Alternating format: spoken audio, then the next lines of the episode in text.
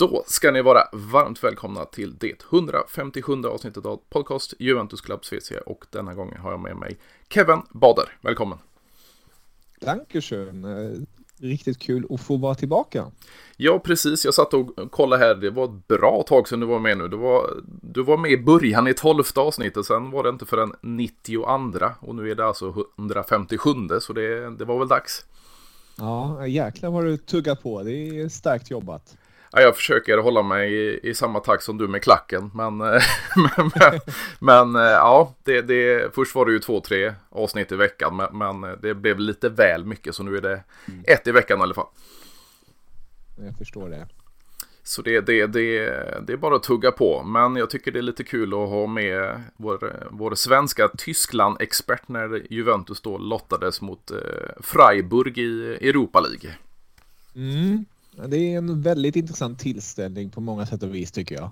Blev eh, väldigt taggad när jag fick se den lotten. Eh, självklart inte den lättaste för, för Freiburgs del, men jag ser definitivt möjligheter där. Men vad, vad, känner du kring Freiburgs säsong? För det ser ju ganska bra ut i Bundesliga. Mm. Alltså det har ju gått upp och ner lite. Det är ju ett lag som eh, likt till exempel Union Berlin vi också har i, i Bundesliga slåss med små medel men lyckas ändå med stora resultat och det är väl det som, eh, som är det svåra just nu för Freiburgs del att kunna balansera ligaspelet gentemot slutspelet i Europa. Och i, i ligan har man börjat tappa poäng lite senaste tiden. Man har ju två kryss i ryggen just nu. Man har även en förlust för några, någon vecka sedan. Men jag tror ändå med tanke på vad eh, man har lyckats med ute i Europa att man är extremt taggad på att på något vis avancera där. För att nå en Champions League-plats i Bundesliga har jag svårt att se att de gör med tanke på konkurrensen. Mm. Men eh, till exempel nu när man har bara ett antal matcher kvar till en eventuell final här så, så tror jag ändå att man siktar på det för att försöka plocka hem någon form av titel. Ja, för det känns ju om jag, jag har Bundesliga-tabellen framför mig. Det ju, känns ju som en rekordjämn eh, topp i, i Bundesliga denna säsongen. Ja, det är, eh, som, som eh, Bundesliga-fantast så, så njuter jag verkligen bara. I, I, skrivande stund har vi ju Dortmund och Bayern München på lika mycket poäng. Bayern mm. München har ju självklart betydligt bättre målskillnad, men sen har man ju Union där precis bakom. Men det man inte får glömma bort när man eh, tittar sig blint upp i toppen, om man tittar ner i tabellen, mm. har vi fyra lag på samma poäng.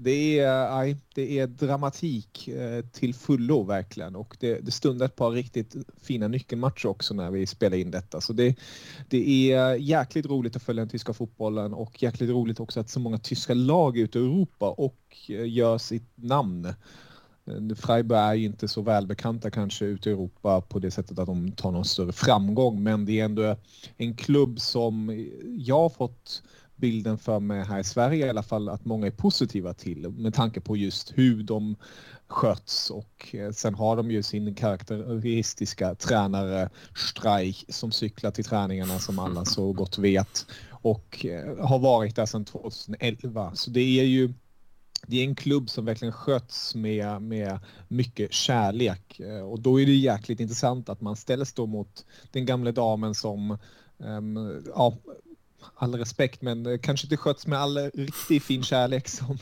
som, som Freiburg gör på alla sätt och vis. Eh, nu är det inte spelarnas fel att de är i blåsväder, men det är ju eh, lite två ytterligheter på ett sätt får man ändå säga, men mm. ändå inte om du förstår mig rätt. Det är, det är en annan femma nu till exempel när vi har ett Dortmund ställs mot Chelsea i Champions League. Mm. Där har vi två riktigt starka ytterligheter. Och vad känner du då kring, kring om man tänker Europa League kontra Bundesliga då när de ligger där uppe i toppen? Mm. Ska de, eller tror du att de kommer satsa på, på att försöka ta en Champions League-plats genom Bundesliga? Eller tror du verkligen att de satsar på Europa League och gå hela vägen? Jag tror de försöker nu på något sätt eh, hålla bolla, båda bollarna upp i luften mm. samtidigt. Mm. Samtidigt märker man ju, precis som jag var inne på tidigare, att de har ju tappat poäng de senaste tiden. Jag tror att tankarna går självfallet till matchen mot Juventus. det är ju ingen vanlig match för dem. Självklart möter de storlag som Dortmund, Bayern München och Rasenbach Leipzig i Bundesliga. Men att ställas mot en så anrik och fin klubb som Juventus, det, det, gör man inte varje vecka och sen finns det ju flera, jag gissar på att vi kommer komma in på det, det finns flera spelare i Freiburg, speciellt ändå som ser fram emot den här matchen extra mm. mycket. Så jag tror, jag tror ändå att det finns någon extra energi inför då den här Europamatchen och Säger vi nu att Freiburg lyckas med ett fint resultat i första mötet så tror jag att de kommer verkligen ge allt de har, minst sagt. Och vad känner du? Nu är det ju i Turin första matchen, men, mm. returen kommer bli på Europaparkstadion om jag mm. inte missminner mig helt. Och det, det, det känns ju som att det kommer bli utsålt. Hur är publiken i, i Freiburg? Ja, den är väldigt fin. Alltså det är inte kanske den eh, publiken man eh, hör mest av om man jämför då kanske med, med Dortmund-publiken eller Union Berlin-publiken och sånt. Men det är i alla fall väldigt fullsatta, eh, likt många andra tyska arenor. De har ju byggt om och mycket så i, i Freiburg, så det kommer bli en ordentlig stämning och det är ju en specie ett speciellt ögonblick till ett Freiburg som inte är så mycket ute i Europa och det här är ju en match som jag, jag, tänker mig när vi tittar tillbaka här ändå på vad de har åstadkommit i Europaspelet den här säsongen. Man, man står ju fortfarande utan förlust. Mm. Eh, sen har man ju eh, oavgjorda resultat mot Karabag och Olympiakos men man har ju ändå lyckats eh, leverera fina resultat. Nu, har man, nu ställs man ju mot ett betydligt svårare motstånd. Men med det självförtroendet ute i Europa och med publikstödet och förhoppningsvis för, för Freiburgs del då ett, ett lite sargat Juventus som, som är lite här och där i tankarna kan jag tänka mig. Mm. De, de, när vi spelar in det här så kommer de precis från en förlust mot Roma som eh, förmodligen eh, sitter långt inne med tanke på ligaplaceringen och så. Så det är, ja, om Freiburg ska lyckas bra någon gång, då är det väl nu kan jag tycka. Ja, det känns, mig som Juventino så känns det ju väldigt splittrat där, för vi fick ju ändå, jag tycker det är starkt av Juventus den tidigare matchen då i Derby de la Mole när man ligger under två gånger och, och, och går, går därifrån med vinsten ändå, 4-2 mm. resultat. Eh, nu mot Roma så, ja, chansmässigt så kanske det skulle blivit 1-1 eller liknande, men, men nu blev det 1-0 till Roma och, och eh, det, det sägs ju då har gjort truppen ännu mer enade att nu, nu jävlar, nu, nu får, vi, får vi ta tag i det här och så vidare och då, då kanske Freiburg blir bestraffade av detta. Men, men mm. Eh, ja, jag är lite splittrad om, om det här kan vara, vara något som eldar upp truppen eller något som, som kanske sänker dem lite mer mentalt med tanke på situationen som, som du nämner klubben befinner sig i också. Mm, jo, det, det är ju, sen kan jag tänka mig för Juventus del eh, också spelarna ett Freiburg är kanske inte så, så sexigt och man Nej. kanske inte går igång på det men det blir ju verkligen den här grejen som du är inne på att Allegri får ju verkligen på något vis omfamna och eh, kanalisera energin på, ja det är Freiburg vi möter, det är kanske inte det roligaste motståndet men det är Europa vi har chansen till att vinna en titel och, och visa hela, hela världen att eh, trots att vi får minuspoäng i, i ligaspelet, vi kan fortfarande gå ut och göra fina matcher och eh, nå långt i Europaspelet och kanske till och med lyfta en pokal.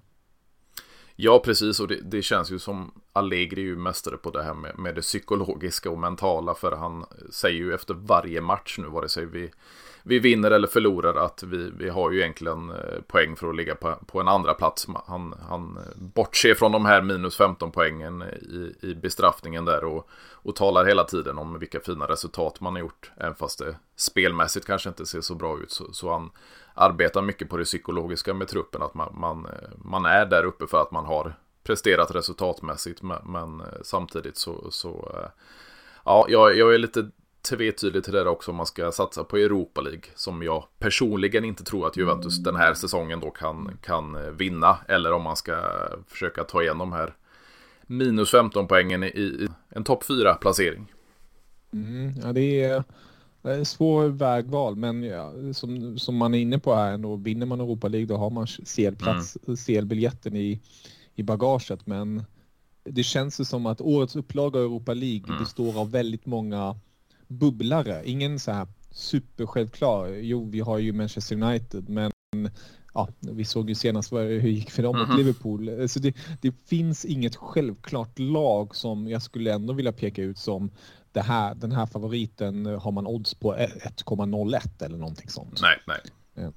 Så det, ja, det, det, gör det väldigt roligt som neutral tittare men eh, desto jobbigare för, för de subjektiva. Ja, och vad, vad, vad tror du om den här? Jag gissar på att du, du talade om Vincenzo Grifo då som eh, är född i Tyskland men, men mm. eh, ja, har italienska rötter då och även representerat eh, landslaget några gånger då. Eh, han ser verkligen fram emot att möta sina landsmän. Oh ja, det är väldigt tydligt. Det var till och med en upplaga i, i veckans kicker om just Griffo och förlåt, hans möte då med, med Juventus och det, det, är ju ingen hemlighet att hans stora dröm skulle vilja är att spela i, i Serie A mm. i eh, landet han representerar i, för landslaget och det är ju också ett speciellt möte att möta just Juventus för att hans bror är Juventino mm. Eh, och flera i hans familj är Juventino och det gör det ju extra känsligt på ett sätt. Eh, självklart hejar de ju på, på sin Griffo men mm det, det är ett möte som kommer eh, ta fram mycket känslor och det, det roliga är också att Griffo är inte vem som helst i Freiburg. Det, det är ingen eh, nummer två högerback. Det, det är ändå en framstående mittfältare som gör de där viktiga målen. Han är lagets bästa målskytt den här säsongen. Han, han står för många assist och han är ju väldigt välkänd i alla fall i Tyskland för hans fina frisparkar. Så det hade ju verkligen varit någonting om han fick en nyckelroll tycker jag i det här dubbelmötet. För att det här Freiburg, titta en neutral titt, eh, åskådare på pappret när man ser Freiburg spelare och man följer inte Bundesliga särskilt mycket så tror jag inte det är så många spelare som man eh, tänker ah, han där eller han där. Just Griffo är en sån spelare. Sen har vi Ginter i försvaret som kommer ju från Dortmund, eh, förlorade sonen som återvände hem och som är på något vis stabiliteten själv nu när Nico Schlotterbeck tog andra vägen istället från mm. Freiburg till Dortmund. Man har också tappat en Kevin Schade som eh, lånades ut till Brentford nu i, i vinter. Ett tungt tapp eh, rent sportsligt för att han är en kvick, snabb, offensiv ytter. Så det är ändå ett, ett avskalat Freiburg men som vanligt Streich lyckas få ihop det här laget. Man har viktiga beståndsdelar i Günther, i kaptenen Günther, vänsterspringaren, men även i målvakten Fläcke som eh, har varit en, en bjässe mellan stolparna.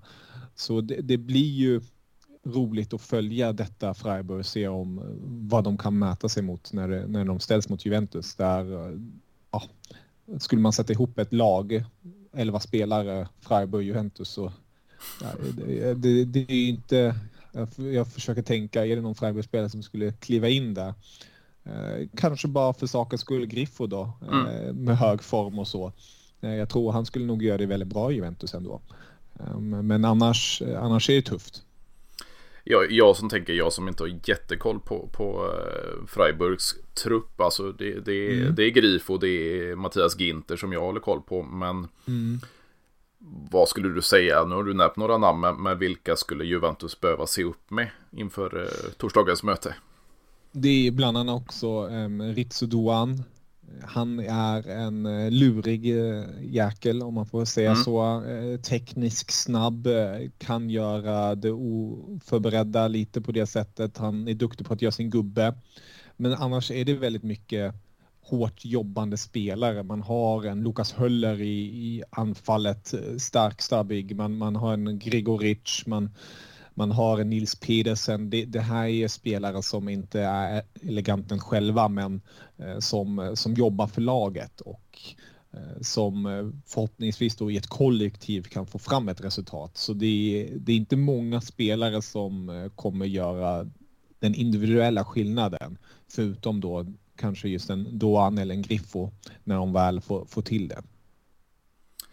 Och vad skulle du säga är Freiburgs chanser i det här eh, dubbelmötet med Juventus? Hålla nollan så länge som möjligt. Jag tror, jag tror verkligen att på något sätt få Juventus frustrerade. Speciellt på hemmaplan då för Juventus. Alltså vi ser nu att det står 0-0 i 70 minuten.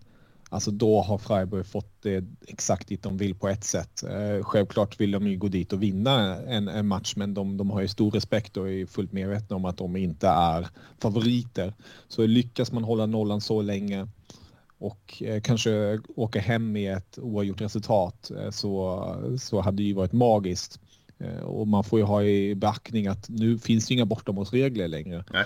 Så, så hade man ju annars gått all in kanske nu i, i Juventus och vi säger då förlorat med 4-2 eller 4-1, då har man i alla fall ett mål på bortaplan. Nu får man ju tänka om lite. Nu, nu, nu är det skitsamma med bortamålen. Då, då får man vara lite försiktigare och, och kanske se, vänta på de här fasta situationerna där man har en Griffo som har en väldigt känslig fot, helt enkelt. Ja, för tänker man Juventus i, i, i dagsläget så är det mycket som hänger på individualisterna kan man väl mm. säga. Det har ju varit mycket, mycket Di Maria den senaste tiden. Eh, och vi har ju fått se en Pogba sakta men säkert komma tillbaks. Vi har en Kesa som, som ja, har lite små skavanker efter han återvänt från sin långtidsskada. Vlaovic har blivit väldigt kritiserad men eh, mm. ja, han har gjort ganska mycket mål för de få framträdande som han ändå gjort den här säsongen. Eh, skulle du säga att Juventus chans det är om det Maria har en bra dag?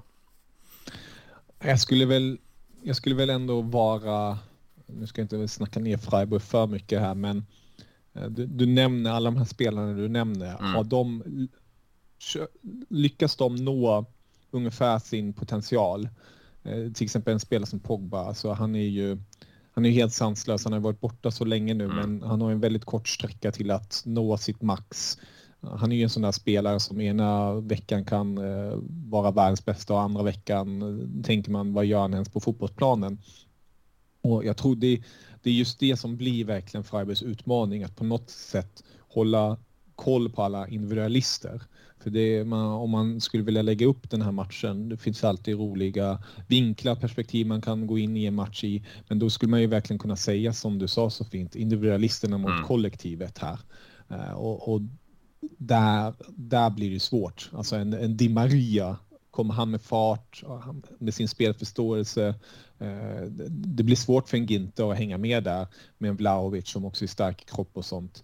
Så jag tror ju verkligen att eh, tror Juventus på sitt eh, som Allegri förmodligen kommer bokstavligen skövla in i deras mm. huvuden så, så, är, så är Juventus i ett, eh, ett bra läge ändå. Ehm, för att det kan vara den här klassiska Freiburg kliver in i den här matchen, är nu i Turin, kliver in på den här arenan och plötsligt bara tänker oh shit, nu, nu, nu, är vi här, nu är vi här, den här uppgiften och sånt. Att man, man har inte den rutinen på det sättet eh, jämfört med, med andra lag från, från Tyskland. Självklart har vi fler spelare som spelar på en hög nivå. Men det, det, är inget, det är inget Bayern München, det är inget, inget Dortmund eller senaste åren eh, Leipzig som vet lite hur, hur man ska ta sig an detta. Mm, så jag, jag går ändå in med eh, ur ett tyskt perspektiv med lite pessimistisk mm. blick i det hela eh, och, och, skulle väl ändå nästan säga 70-30 om man skulle lägga upp i procent mm. Eh, och, och, är väldigt glad om Freiburg lyckas hålla matchen vid god liv. Sen tror jag inte att Juventus kommer vinna den här matchen med stora siffror. Nej. Men det, det, det, hade verkligen varit en nyckel för Freiburg om man lyckades i alla fall plocka med sig ett kryss här. För att sen på hemmaplan, det här är alltid en annan grej. Där kan man alltid lyckas med, med det oförutsedda och eh, kanske Juventus-spelarna är också lite, ja, vad vet jag, de kanske har en dålig dag eller är otaggade eller vad det nu kan vara. Men just på bortaplan, att man inte låter matchen rinna iväg. Det, det är det viktiga. Hur skulle du säga, för, för jag fick lite eh, bortamatchen i Nantes upp i, i tankarna här. Jag kommer ihåg publiken där i, där i, i den franska klubben. De, de, de hejar ju fram sitt lag under hela 90 minuter, även fast man mm. förlorar med stora siffror då. Hur skulle du säga om de får till ett bra resultat i Turin när man kommer hem? Skulle, skulle mm. publiken mm. vara med hela, hela matchen för Freiburg, även fast det, det inte ser så bra ut resultatmässigt?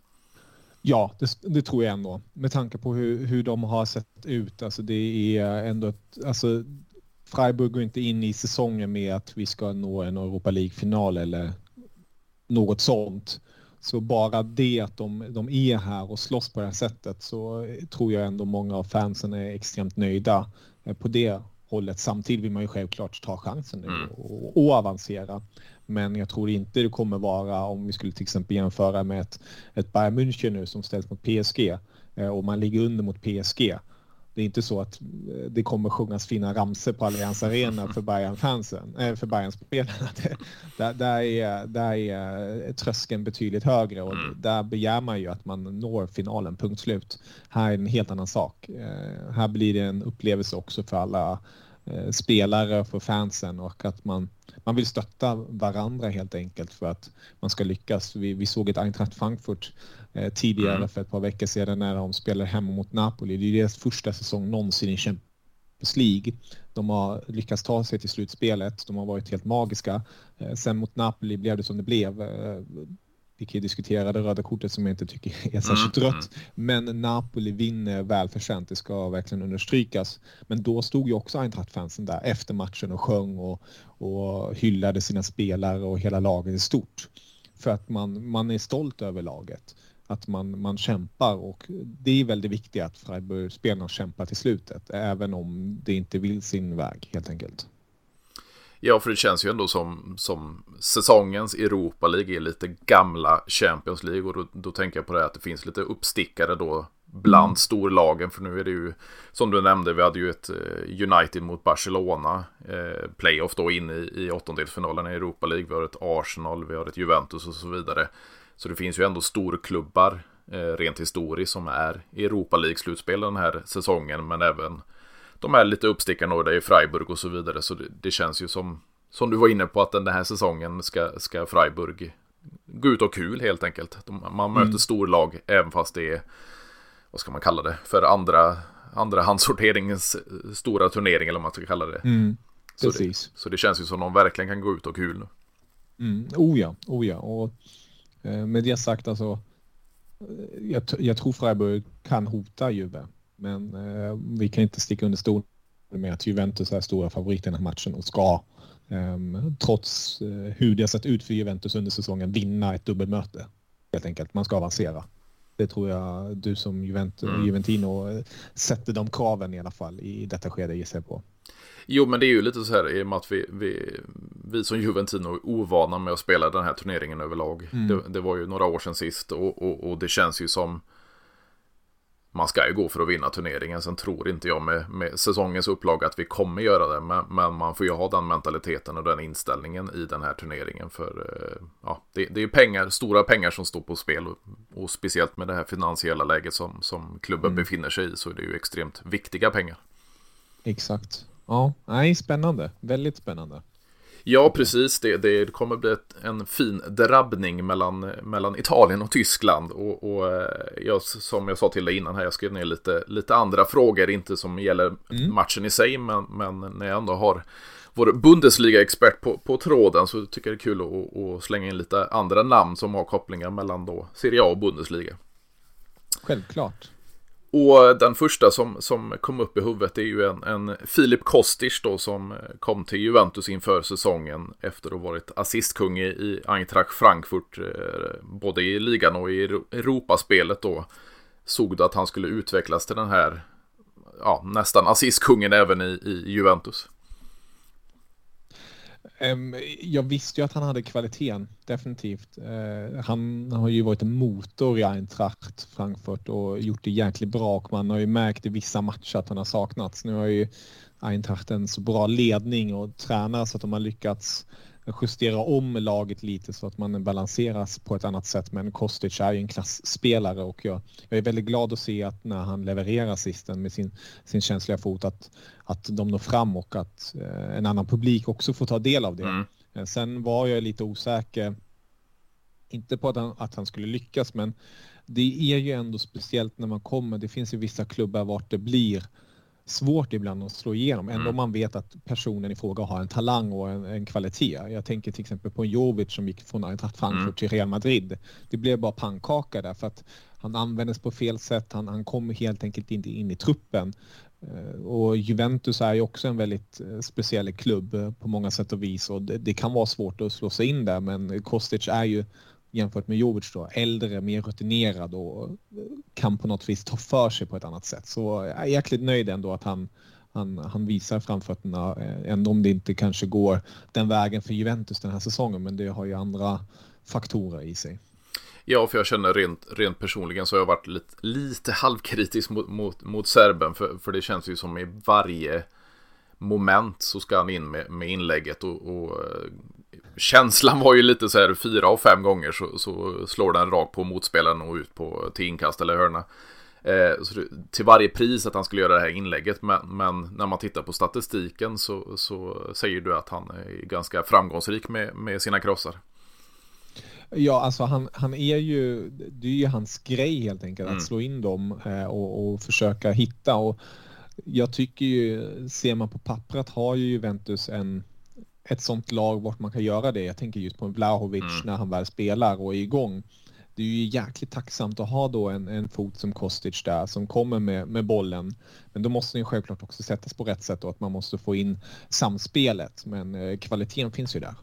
Ja, definitivt. Och sen som du var inne på det också, byta, byta klubb, byta miljö, byta land och så vidare. Han går in i ett Juventus som är lite kaosartat minst sagt. Och, mm. och, och, eh, han är ju i min mening ingen defensiv wingback utan han ska ju ligga högre upp i banan och, och vara mer ytter eller en offensiv ytter. Eh, så, så spelsättet som Allegri ändå har kört med om det har varit 3-5-2 och 3-5-1-1 och så vidare så, så har han ju även en, en defensiv, ett defensivt ansvar och, och det är ju inte mm. riktigt där jag ser han spela. Nej, det, det är det ju verkligen inte. Det, det märkte man ju också tydligt i Eintracht Frankfurt. Alltså mm. han, han ägde vänsterkanten helt och hållet men eh, det var ju främst i det offensiva ledet man fick ut hans, hans kvalitet och han var en form av spelmotor där och sen fick man verkligen täcka upp för honom i, i det defensiva arbetet när det väl gällde som mest. Ja, precis. Och det, det, det, känns ju som att man, man eh, växlade upp där på kanten för, för Juventus del. Men samtidigt så har man en, ja, vi har ju egentligen bara Alexandro på, på vänsterflanken då som, som eh, har varit, får vara lite mer defensiv där. Men, men annars har vi ju ingen på den, den sidan. Eh, så, så, att Kostic fick spela wingback, det, det gjorde mig lite halvbekymrad. Men, men det har ju sett ganska bra ut med, med en mm. brasiliansk trio där bak istället. Ja. Precis. Om vi tänker åt andra hållet så gick det ju, nu är ju inte han kvar i, i, i Frankfurt, men eh, Luca Pellegrini gick ju åt andra hållet och nu, nu mm. återvänder han ju till Serie A och gick till Lazio istället. Men, men vad, vad i din mening gick fel för eh, Pellegrini i Frankfurt?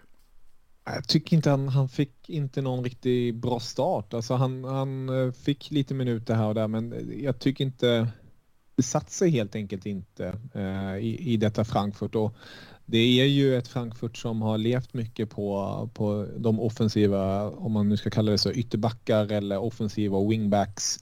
Ehm, men eh, jag tycker inte att han fick till det på det sättet. Och nu, nu har man ju i, i Frankfurt, man har en Knauf sedan tidigare utlånad från Dortmund. Nu har man eh, också lånat in en Filip Max från PSV, tysken som spelade tillsammans med Götze förut. Mm. Så det, det, det, är väldigt viktigt för dem att, att ha rätt på den positionen. Och, så som, all respekt till honom, jag, jag, jag blev inte särskilt imponerad av honom i Eintracht-tröjan. Jag tror på något sätt att det, det, det ville sig helt enkelt inte och det blev ingen bra match. Nej, och det var ju lite så här, han, kom ju ett spelarbyte för några år sedan då när, mm. när Juventus skickade Leonardo Spinazzola till, till Roma. Eh, och han har ju inte spelat speciellt mycket i Juventus heller, utan gick på diverse lån och så vidare. Nu, nu är han i sin, eh, ja, sin, klubben han har hållit på sen han var liten, Lazio, och han får inte speciellt mycket speltid där heller, så det, det mm. kanske säger mer om honom än det säger om, om klubbvalen. Exakt, det, det, kan ju vara helt enkelt så att han inte helt enkelt håller på den här nivån. Nej. Eller, eller enkelt sagt ska inte vara en startspelare på den här nivån. Ehm, det, så kan man ju också se det. Absolut. Sedan tänker jag på, eh, vi fick ju en, en förlängning då med, med ja, vår, vår vicekapten i Danilo. Och, och, det har ju varit mycket rykten innan och det har ju även kommit fram nu efter han förlängde med Juventus. Att eh, bland annat Bayern har varit ute efter honom. Är det något som, som det talats om i, i, i Tyskland?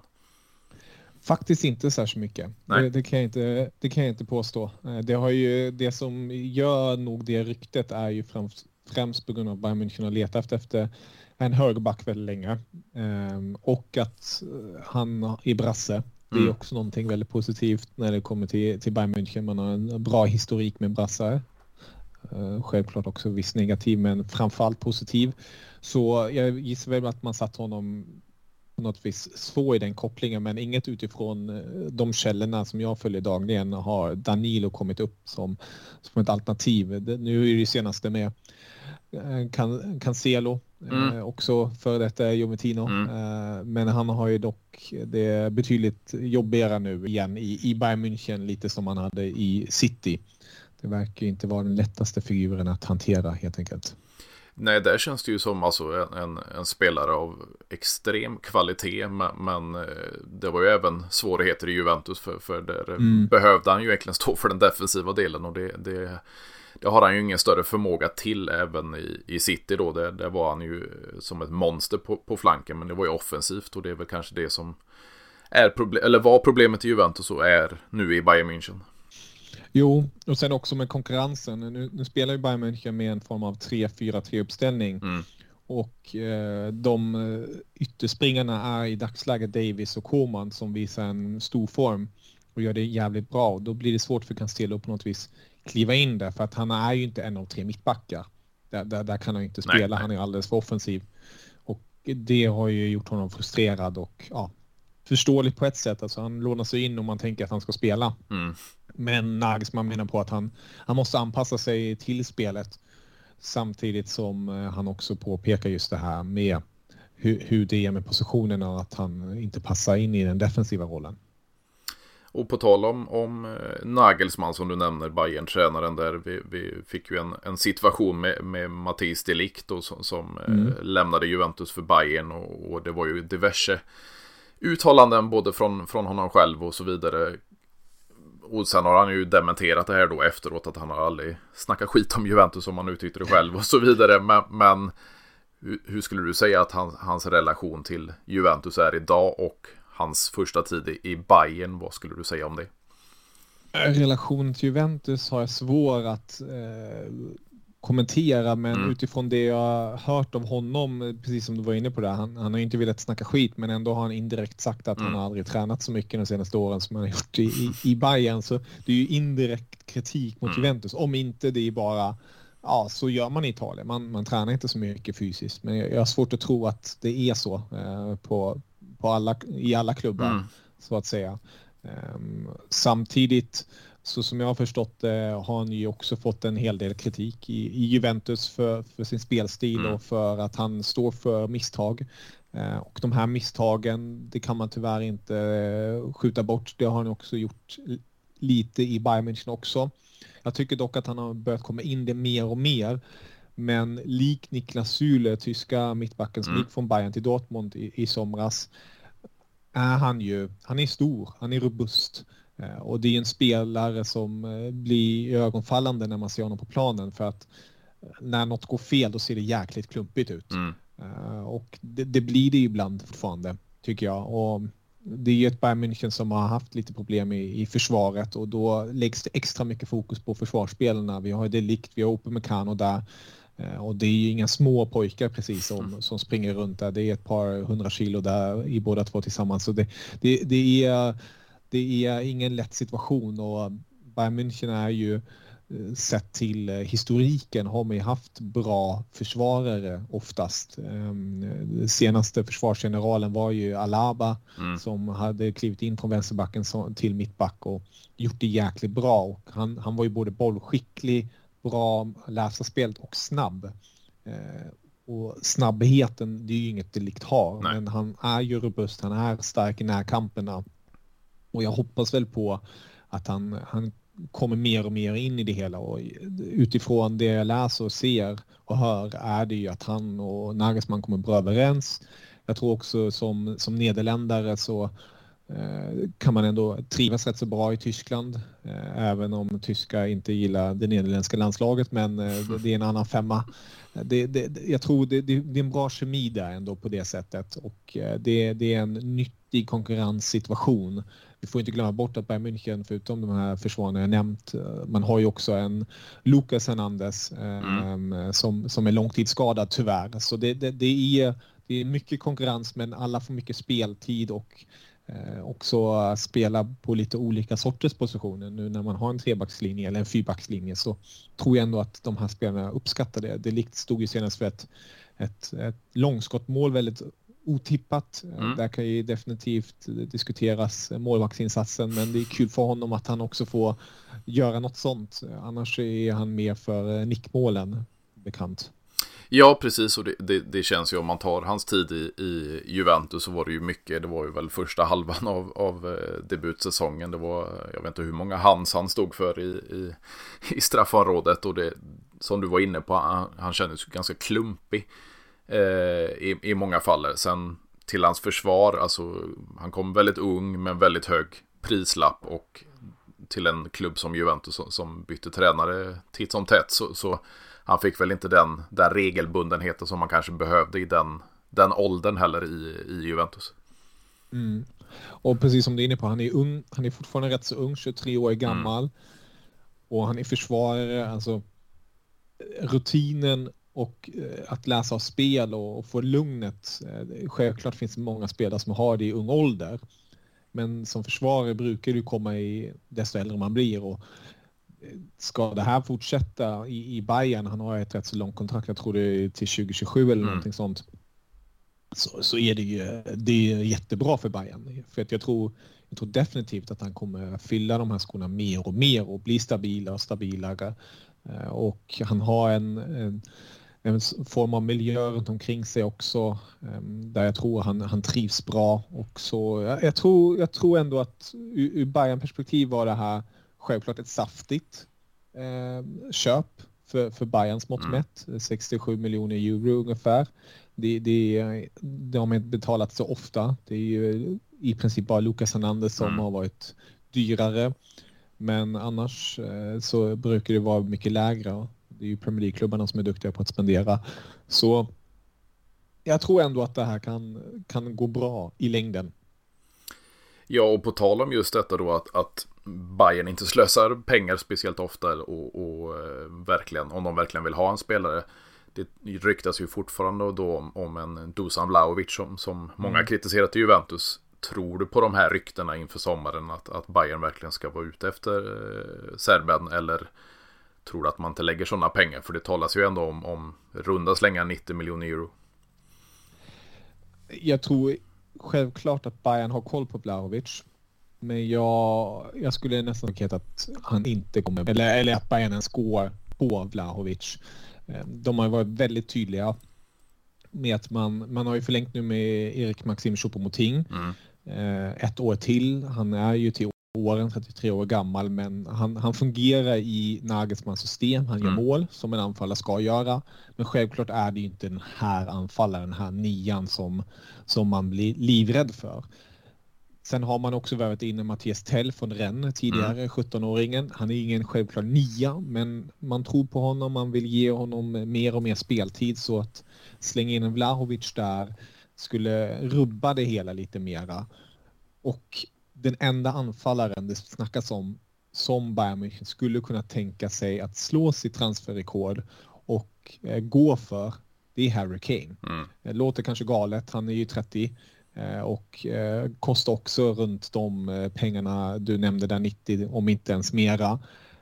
Men det är en spelare som både Nagelsmann och sportchefen Brasso och Oliver Kahn har ja, man märker att de talar väldigt gott om honom och de, de gillar honom och han skulle, han skulle också passa in i Nagelsmanns spelsystem på ett sätt för att han är ju en spelande nia på ett sätt. Han, han tycker om att gå ner, han, han, han har ju inga problem på att pressa och, och så, så att det skulle funka på det sättet. Men eh, de har ju varit väldigt tydliga med att ja, det är svårt att konkurrera mot just Manchester United som det ryktas mm. väldigt mycket om just nu.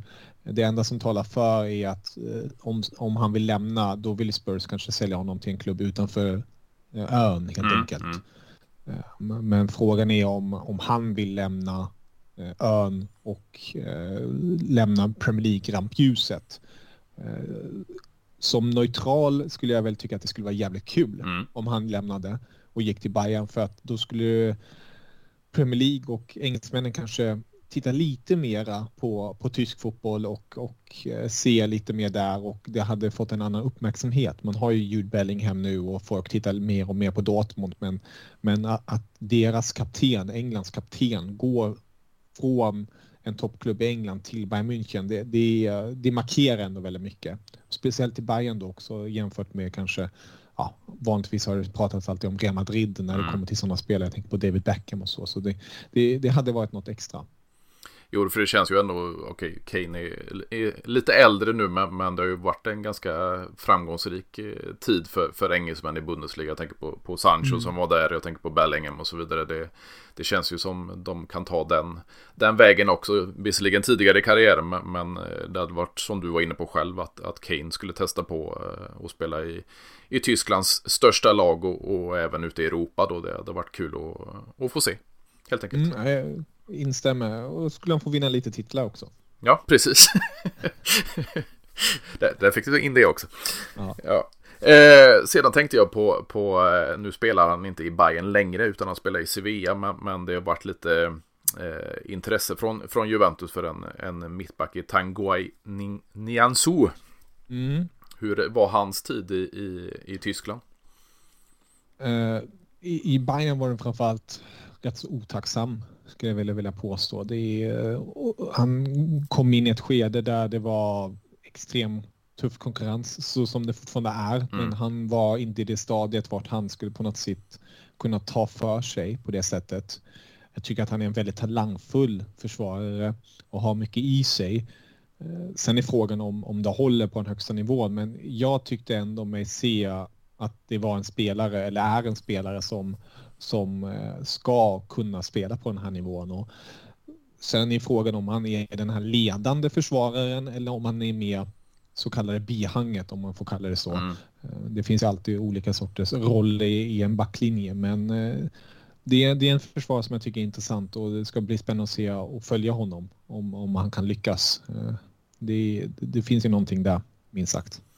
Ja, för det är ju lite, lite eller Juventus har problem på, på flera positioner. Men, men om vi tänker försvarsdelen och mittbacksparet eh, eller trion som det, som det är nu. Vi har ändå en, en Bremer då som skulle ersätta Delikt. Eh, sedan har vi då en Danilo och, ett, och en Alexandro som, som både är äldre och egentligen inte är mittbackar. Eh, vi har en Bonucci som, som inte har haft sin bästa tid i karriären och, varit mycket skadedrabbat och så vidare. Eh, sedan har vi då en Gatti som inte har blivit testad rejält och när han blivit testad till exempel mot PSG så såg det inte särskilt väl ut och där bakom har vi endast bara en, en Daniele Rugani som nog ingen vill ha i, i Juventus så, så den här mittbacksjakten eh, har ju funnits en, en, tid nu och behöver mm. återupplivas i, i sommar. Det talades ju tidigare då om, eh, om vi hoppar tillbaka till, till Frankfurt i Evan Endika. Eh, men det mm. ryktas ju om, jag vet inte hur många klubbar, det var ju Arsenal nu det senaste och så vidare. Så, så tror du att han skulle hålla för en klubb för, som Juventus och tror du att han verkligen kan, kan komma till Turin? När du pratade just om försvar här, då tänkte jag direkt på Endika. Mm. För att jag tycker att han är en spelare som är redo för att ta det nästa steget. Han har gjort det jäkligt bra i Eintracht Frankfurt, varit en nyckelspelare till deras Europa League-seger. Eh, och som du är inne på, det ryktas om Barcelona, det ryktas om Arsenal, det ryktas om flera stora klubbar. Mm. Men jag tror ändå att eh, han känns tillräckligt taktisk skolad och eh, också ha den upp på något sätt blicken och så för att kunna anpassa sig i ett Serie A och kanske kunna slå sig igenom i Juventus. Jag tycker det hade varit en en intressant match. Betydligt mer intressant än att gå till Barcelona. Mm. Om, om jag får vara själv, uh, slänga in min bot där. Så då hade jag väl hellre velat se honom i, i Serie A än i, i La Liga. Ja, de har ju testat eh, x antal uh, mittbackar i Barcelona de senaste mm. åren. Och, och, han skulle ju bara bli, bli en i mängden känns det som. Mm. Ja, det blir spännande. Han är ju på free transfer som sagt. Mm. Det är ju tacksamt och vi vet ju alla att Juve är duktiga på det där med free transfers. Mm minst sagt. Och det, det, det, känns ju, vi har ju kommer på två andra namn då. Jag tror vi diskuterade det sist. Vi, vi, vi hade en inspelning men, men vi fick ju se en, en Weston McKennie då som, ja, det, det, blev ju inte riktigt som det, som det var tänkt i Juventus och nu gick han på, på eh, lån till Leeds och sen har vi även då mm. en, en eh, Zakaria som inte kom som bossman men väldigt billigt i, i januari där tidigare eh, från Borussia Mönchengladbach. Eh, varför tror du att det inte funkar för någon av dem i, i Turin? Det är, en, det är en bra fråga. Eh, två duktiga spelare. Eh, speciellt Zakaria hade jag faktiskt trott mer på, men jag minns inte exakt hur eh, Juventus uppställning var när det kommer till mittfältare i, när han kom där, mm. Zakaria. Men det, det, är ju, när jag tänker tillbaka till hans tid i, i Bundesliga, det är en spelare som likt många andra behöver speltid, men behöver också mycket utrymme och, och, en lite mer betydande roll. Och sen är frågan om, om man hade det i sig då att kliva in i, i Juventus. Jag tycker att eh, när han har fått spela nu i Chelsea till exempel eh, har han gjort det stundtals väldigt bra i, i matcher och mm. visat på den här kvaliteten han besitter för att det är, han är ett, eh, är ett monster i mittfältet. Men då måste det också stämma på alla plan. Ehm, så nej, jag tycker det är lite synd. Eh, jag hade hoppats mer på honom. Eh, Weston McKennie känns ju som att han ändå hade lite mer svung mm. i, i Juventus. Fick med sig lite mål och det känns som att han kom in i Juventino finrummet på ett sätt. Sen kanske han inte var den stora spelaren och frågan är om man ens är den stora spelaren om man ska vara så krass. Mm. Men ja, nej, det är det är som vi var inne på det tidigare, alltså det är vissa klubbar, självklart kan man inte säga det till alla, men det är, vissa klubbar har ju ändå något, något extra och det blir, kan vara svårt att, att kliva in i det omklädningsrummet. Och jag kan tycka att Juve är en sådan klubb. Jag tycker Bayern München också är en sådan klubb. Ser man spelare som Marcel Sabitzer som är mm. suveräna mittfältare som är kapten i sina före detta lag och sen kliver de in och sen Eh, ser de bleka ut som uh, Werners egna blekningsmedel mm. på ett sätt. Alltså det, det, det, det är tyvärr så för det, det är speciell stämning och mentalitet. Ja, precis det, det här miljöombytet och omgivningen och, och, klubben och historien och allt det där. Det, det, det är inte alltid det stämmer överens, även fast du, det är ju lite som, som man har diskuterat med, med Dusan Vlahovic då, hur det, fungerar så väl i Fiorentina. Men när han kom till Juventus så får han, det är, det är, en annan spelstil, det är en annan omgivning, det är större press med tanke på, på klubbdigniteten och prislappen mm. kanske framför allt. Och, och, han är ju inte van att spela med de här spelarna heller. Eh, och, och, med tanke på kaoset i klubben så, så har det väl inte gjort situationen lättare för honom heller. Nej, det kan jag tänka mig. Det kan jag verkligen tänka mig. Och, och, jag tänker också på, på marknaden kopplat till Bundesliga. Juventus har ju lite brist på, på ytterbackar också. Eh, det har ju varit eh, vissa namn som kommer upp från Bundesliga, bland annat Dortmunds eh, Rafael Guerreiro. Eh, mm. Och om jag inte missminner mig så är det väl en, en bossman där i sommar också. Stämmer bra det. Tror, tror du att det är något för Juve? Alltså det beror på om ni vill ha en till eh, vänsterback som inte kan försvara. det är, det är en uh, gudabenådad uh, vänsterback när det kommer till offensiva. Mm. Står för mål och assist och gör det så jäkla bra. Men när det kommer till försvarsspelet då, då tjuvas det och då brister det helt enkelt. Eh, det, det, är inte den försvararen jag skulle sätta mitt liv på att uh, säkra mitt mål.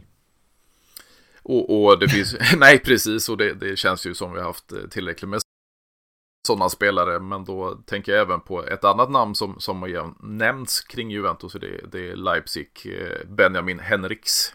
Mm. Även där, lite mer offensiv pjäs. Mm.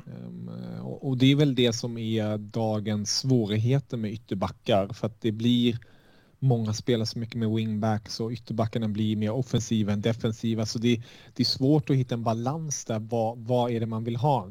Till exempel Benjamin Pavard. Mm. Nu vill han själv vara mittback. Han har varit väldigt tydlig med. Han vill inte spela högerback.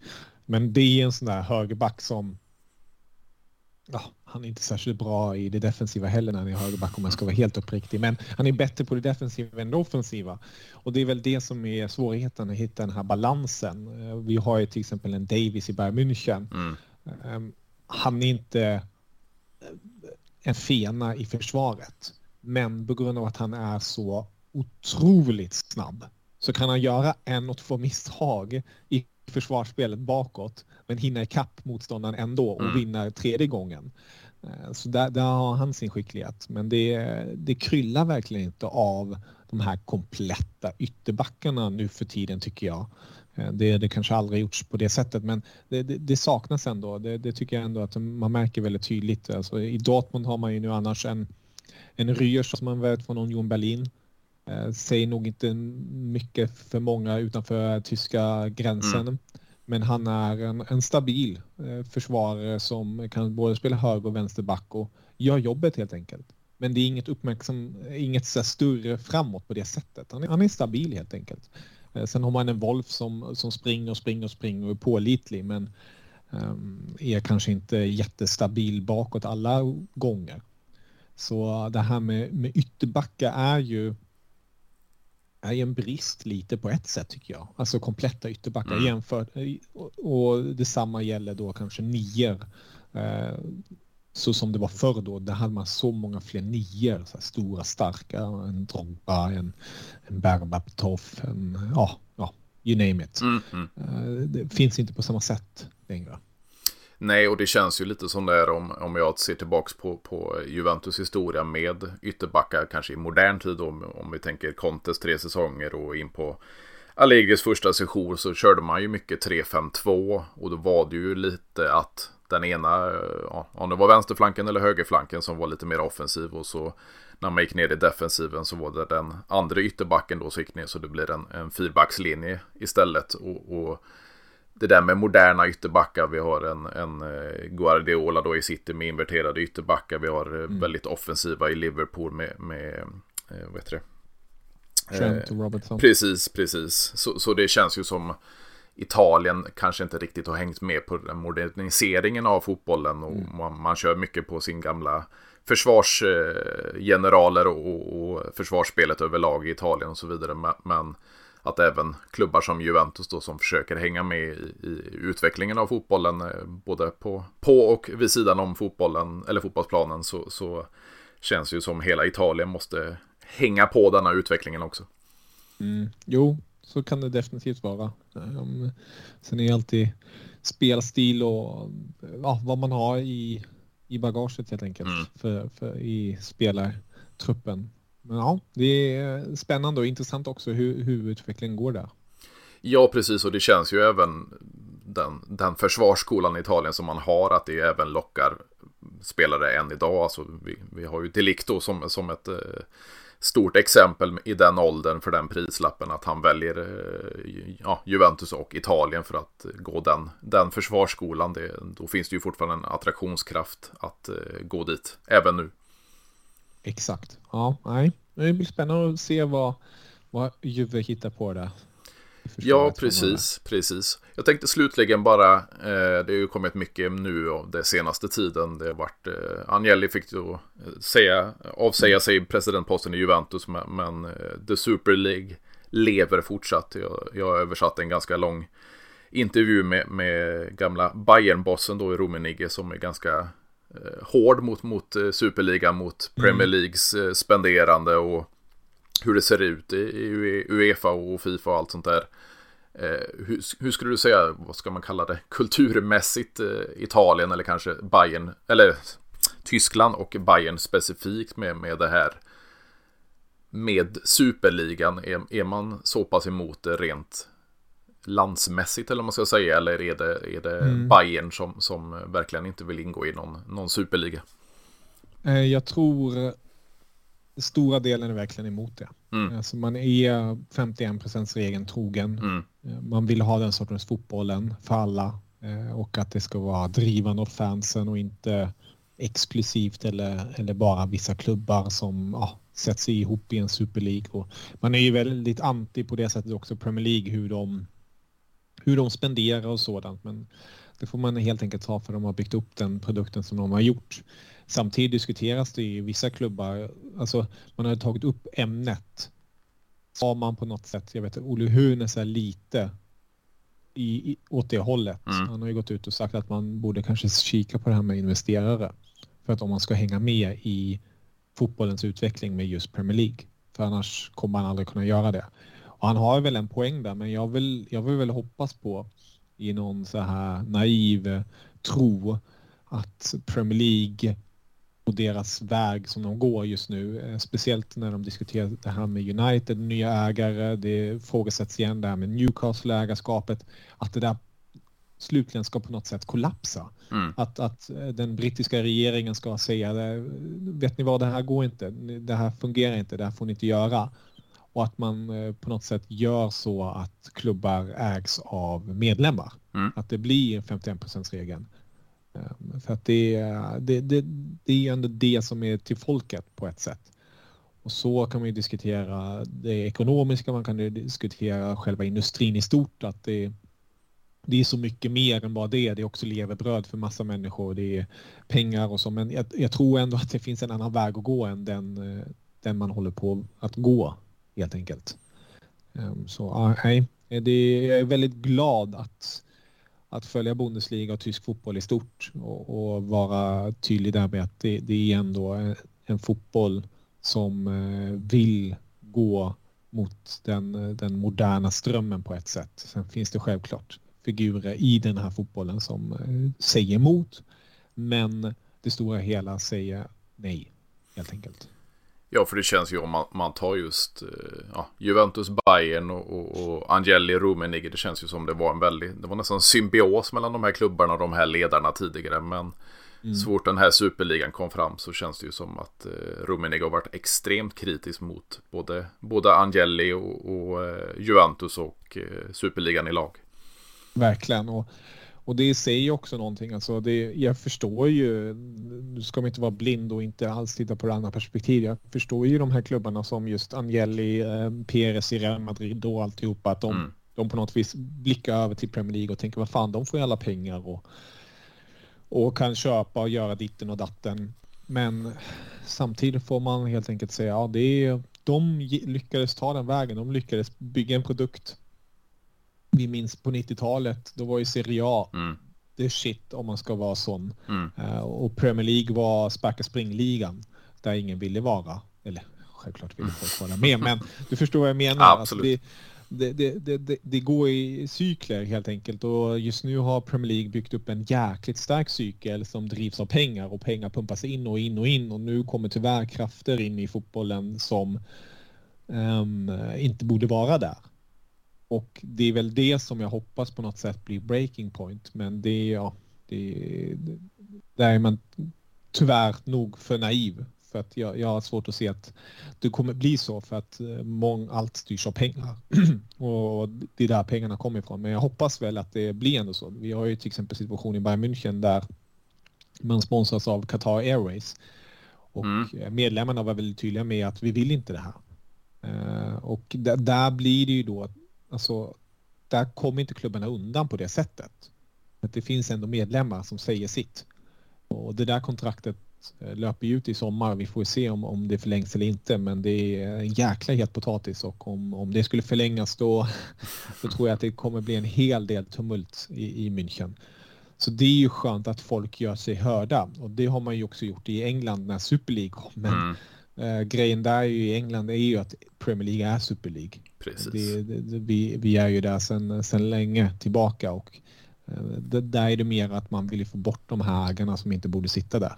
Eh, och det är därför jag som, som eh, fotbollssupport, antiker och kanske lite mer subjektivt till tyska hållet och, och så eh, blir extra glad nu om man till exempel slår ut ett PSG i, mm. i Champions League eh, och ett Chelsea också. Eh, nu är dock ett Chelsea inte det Chelsea med Roman Abramovic, men en annan sorts tränare där, eh, tränare, ägare. Mm. Så jag, jag har inget emot honom, men det, det, är alltid lite extra trevligt när speciellt PSG inte vinner jävla Champions League som de kallar det. Jo, men jag, jag är helt med dig. Jag, jag är ju verkligen för det här med. Jag är ju stolt över Juventus som har haft eh, familjen Angeli då som, som ägarfamilj i hundra år i år. Eh, mm. och jag står ju för det här med, med italienskt ägande i Serie A och, och tyst i Bundesliga och engelskt i, i Premier League. Det, det, det, är så man vill ha det och, och det är ju tyvärr mm. motsatt riktning vi går åt. Så, så länge det, det går att behålla ja, landet, eh, eller landets ledare i, i klubbar, inhemska klubbarna så tycker jag att det, det, det är fint att se. Mm. Ja, det blir spännande att följa utvecklingen helt enkelt. Absolut. Men stort tack Kevin för att du ville vara med igen och nästa gång så hoppas jag att det, det kan bli ett, eh, ett Juventus mot tysk motstånd i Champions League istället för Europa League. Ja, vi, vi håller tummarna. Det, det, ett Juventus Bayern igen i Champions League, det hade väl inte varit eh, fyska. Nej, verkligen inte. Vi får hålla tummarna för det. Absolut. Men som sagt, stort tack Kevin för att du ville vara med igen så uh, hördes vi av. Tack så jättemycket för att jag fick vara med. Auf Wiedersehen. Auf Wiedersehen. Ciao.